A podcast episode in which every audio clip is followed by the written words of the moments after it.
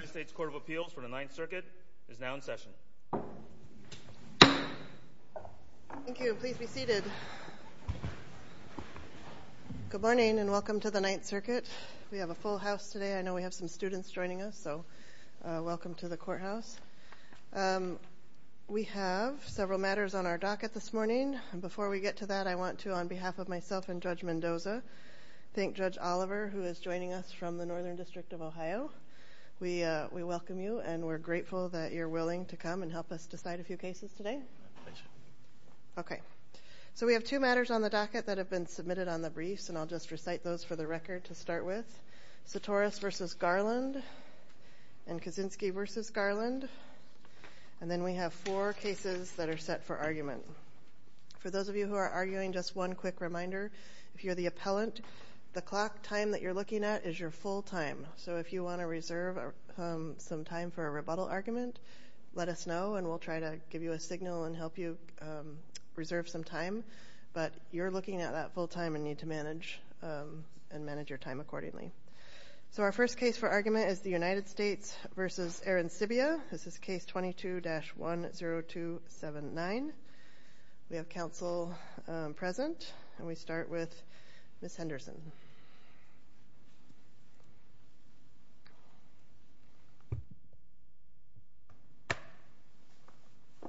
Good morning. May it please the court. My name is Elise Henderson, and I am here on behalf of appellant Julio Arancibia. I would like to reserve two minutes for rebuttal, and I'll keep an eye on the clock. Thank you. The original judgment of conviction accurately recorded the sentence of the district court, but there are two separate problems with that sentence that I would like to address today. First, a contradiction in the sentence and the district court's remedy under Rule thirty-six. And second, procedural error in imposing a consecutive sentence. So starting with the contradiction and Rule thirty-six, the district court said both that the sentence would start today and that the sentence would run consecutively to an anticipated state sentence. Didn't he change that uh, toward the end of the colloquy that he had uh, on the record with, with uh, lawyers? The transcript doesn't show that, Your Honor. When the district court said the sentence would start today, the court explicitly made that part of the pronouncement of sentence. Then the court, at the end of the sentencing hearing, said that the sentence would be consecutive. But there's nothing in the court's pronouncement that chose a consecutive sentence over the sentence starting today. Didn't, and they, it, didn't they discuss, uh, when the judge first announced what the sentence would be, didn't they begin a discussion about what the impact of that was, and, and then the judge finally said that it would be a consecutive sentence without saying anything further about um, uh, that it would start today? There was a lot of discussion about whether the court needed to say consecutive or concurrent on the record. That discussion, for the most part, focused only on consecutive or concurrent, and did not tie in the court's multiple pronouncements of the sentence starting that day.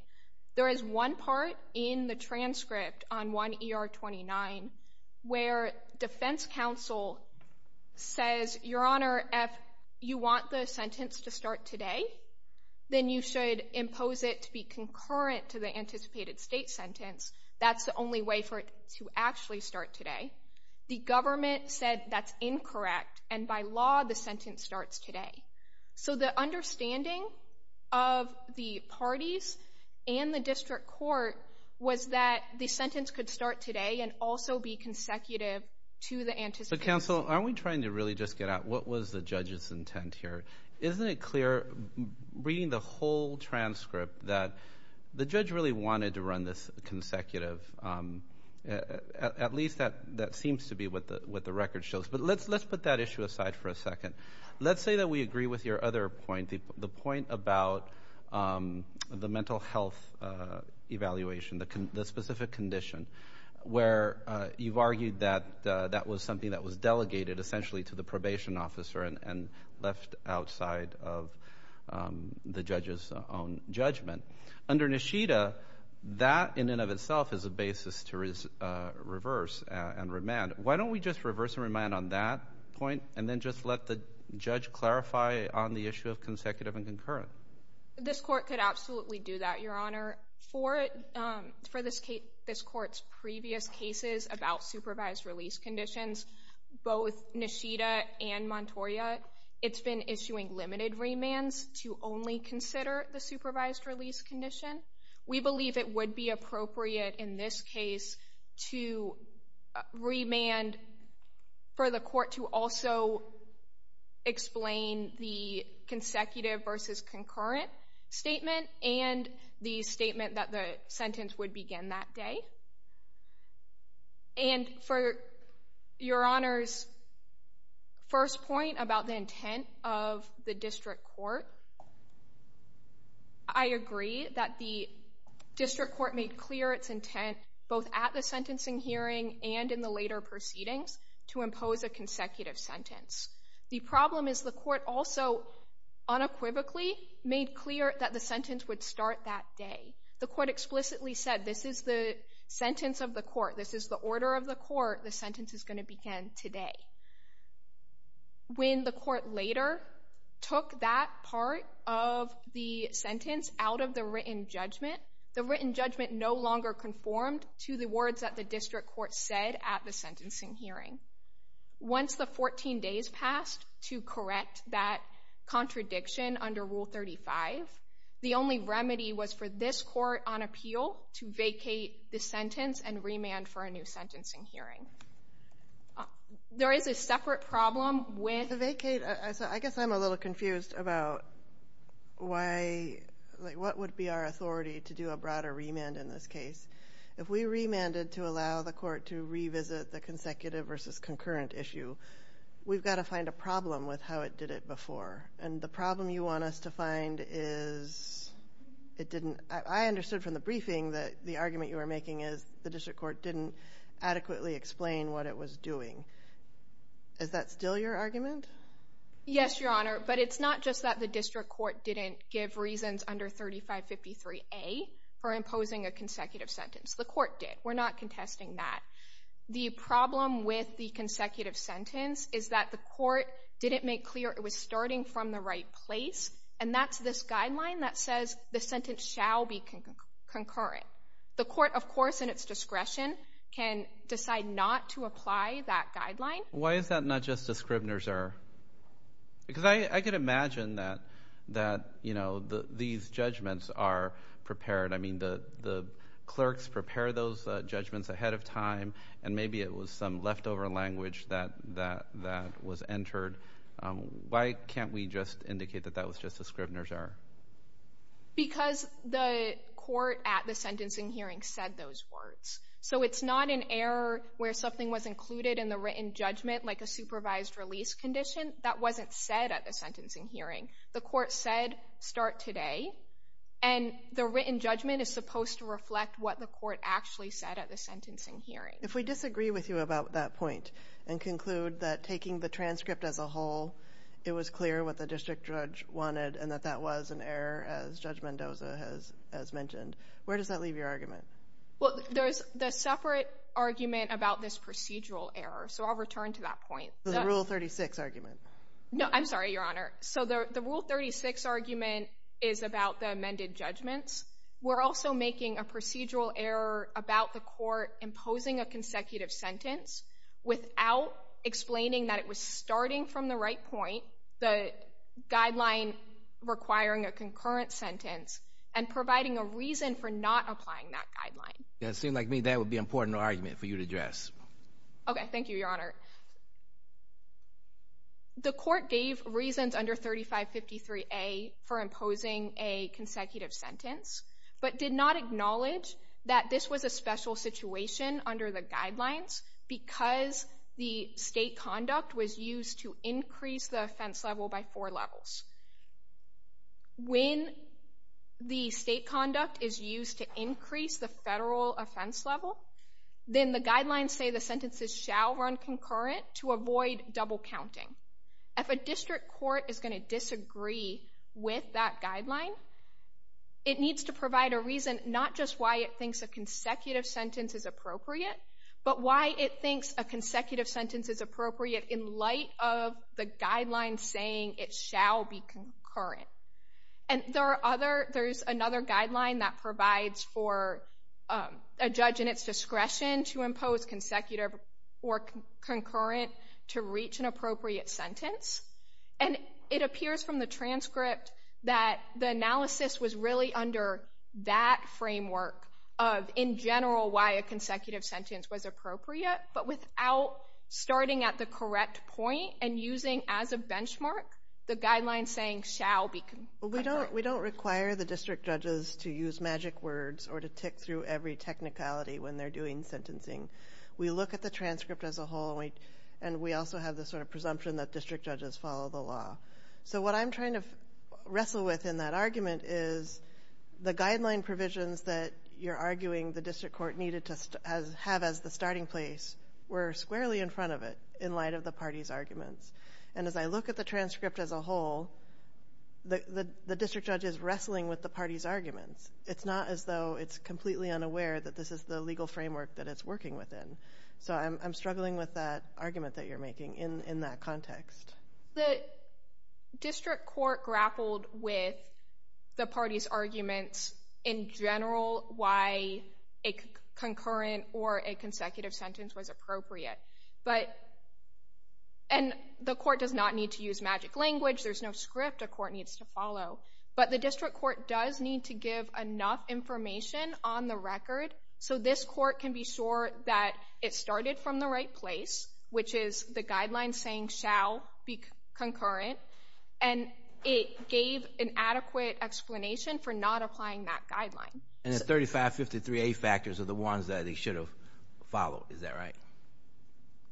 It could have overlapped with the thirty-five fifty-three A factors, Your Honor, the, the district court's explanation, but the court had to acknowledge the guidelines say shall to avoid this double counting. So under the thirty-five fifty-three A factors, there could be a case where the state conduct is so egregious that double counting is appropriate. And the court could have said that this was that type of case, but the court didn't say that. So there's nothing in the record showing that the court actually grappled with this specific guideline as opposed to more generally under the thirty-five fifty-three A factors saying why a consecutive sentence was appropriate. We've taken you over your time. I'll make sure that you get a chance for some rebuttal. Thank you, Your Honor. Let's hear from the government.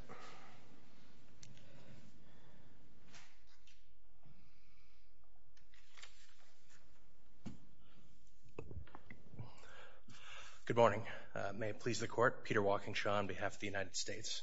Um, if, unless there are any immediate questions from the court, I'd like to begin um, addressing the defendant's argument that the court did not start with the correct starting benchmark uh, for determining the defendant's sentence. Did the question for this court is, did the court consider the parties' arguments regarding the relevant guideline? I think it's more than clear from the record that it did. When the government began its sentencing argument, two sentences into its argument regarding why the sentence should be consecutive, the district court asked the government attorney, it, wouldn't that be a variance, though? And while the government took a little bit of issue with the semantic use of the choice of the word variance, it acknowledged, the government attorney acknowledged, that in this situation, the guidelines do recommend a concurrent sentence for the federal sentence with the anticipated state But sentence. I think what, what counsel is indicating that that, it, that the judge, judge wasn't explicit with that. I, that's her last argument, which might be her strongest argument, that the judge didn't specifically say, okay, I know the guidelines say it's to run consecutive, and I'm going to, applying the thirty-five fifty-three factors, I'm going to run them con, uh, um, consecutive, I should say. Well, Your Honor, I mean, I think there are a few points here. In terms of determining whether or not a uh, explanation is sufficient, what the Supreme Court has said is that the district court needs to assure this court that it's considered the parties' arguments and that it has set forth a reasoned basis for its exercise of decision-making authority.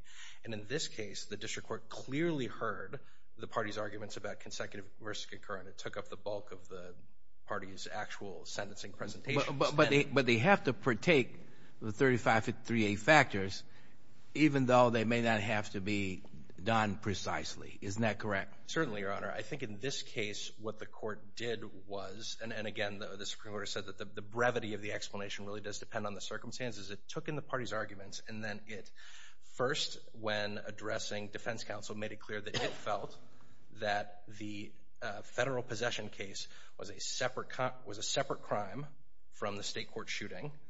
And he returned to that in his final pronouncement of sentence at the conclusion of the hearing, which is on one E R thirty-five, reiterating that he felt that these were two separate crimes deserving of separate punishment. He thought that a fourteen-month con- consecutive sentence was sufficient to address just the simple possession. And it's very clear from Supreme Court precedent cited in our um, twenty-eight J, our response to the second twenty-eight J letter, that in cases where district judges disagree with the policy set forth in a guideline, they are free to depart from them in searching a just sentence for the particular case at hand. It's very clear from the record that that is what this district court judge was striving to do throughout this entire sentencing hearing. He went back and forth on a few issues, particularly on the issue of uh, whether or not the sentence would start today, in part to try and address whether or not the defendant would receive adequate credit for time served in pretrial state custody. Well, what about the argument that, I mean, I mean, I think that's a fair characterization, what you've just said, that the what the district judge wanted to do was pretty clear, but the district judge was struggling with how to do it. And so, we, the you know, the transcript is a little bit murky and messy in terms of he was just struggling with how do I accomplish this thing that I want to accomplish. So what about the defense's argument about why don't we just include that in the remand and let the district court be clearer again? Well, Your Honor, I think uh, Your Honor's earlier question to defense counsel, I think, really gets to the heart of the matter, which is when this court issues instructions on remand, it needs a legal basis uh, for its orders. In this case, uh, vac- vacating well, the amended... Maybe the lack of clarity. Well, Your Honor, the, the basis for the appeal in this case is that thirty, Rule thirty-six is inappropriate because it was, uh, was uh, according to the defense, not a clerical error. Now, we disagree with that. There's an explicit finding on page four of the record by the district court that it was a clerical error. The fact that the judgment um, was initially unclear, it's not unclear anymore. That language has been excised. And so the question for this court is, was the judgment properly amended to reach what is now an unambiguous consecutive sentence that clearly reflects the intent of the district court? So at this point, there really is no lack of clarity to, to rectify because the district court did that through its entirely proper Rule thirty-six procedure. So your, your position is we would have to disagree that it's a clerical error under Rule thirty-six to get there? That is our position, Your Honor. But if, if we decided, put aside the clerical error, if we decided that the judge didn't, pro- assuming consecutive sentence, that the judge didn't properly enunciate that sentence, uh, what the, the underpinnings for the sentence by considering, fully considering or articulating uh, reasoning based on thirty-five fifty-three A factors, that would require reversal, wouldn't it? Um, if you agree with the defendant's argument that the sentence was not ac- adequately explained, then uh, yes, Your Honor, that is a basis for reversal, certainly.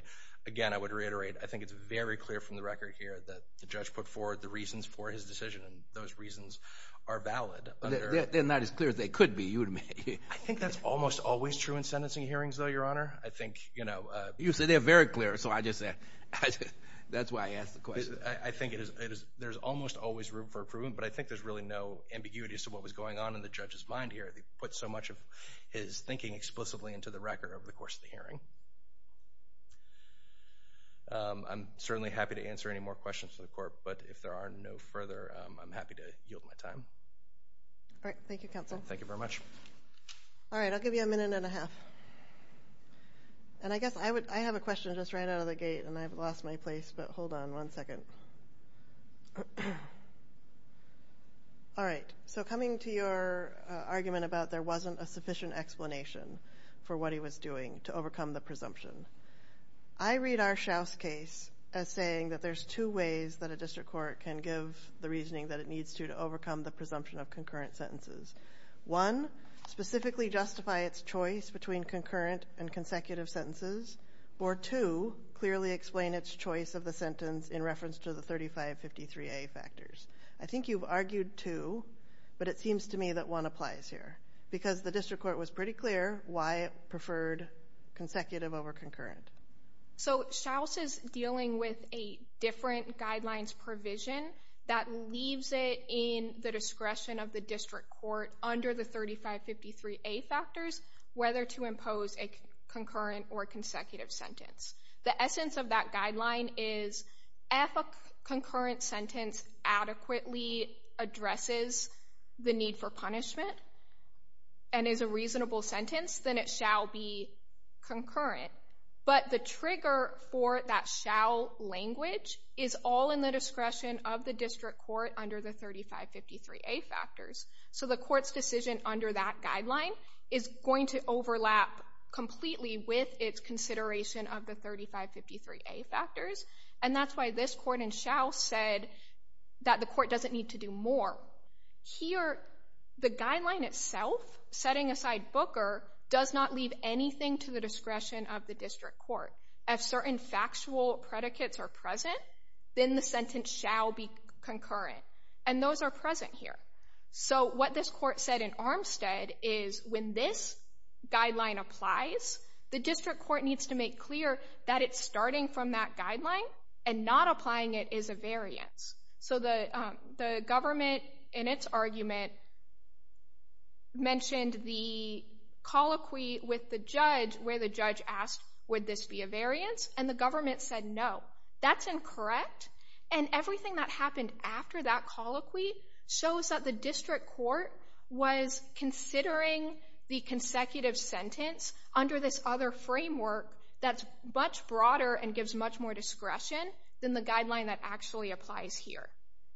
And that also goes to the government's point that this was a recommendation in the guidelines. It's not a recommendation. The guidelines require a concurrent sentence, and if a district court is going to disagree, it needs to explain why, and not just why a consecutive sentence is appropriate. All right, I, we've taken you over again. Do I any more questions from the panel? We would ask that this court reverse. Thank you. All right, I thank counsel in this matter for your helpful arguments. The case of the United States versus Arancibia is submitted.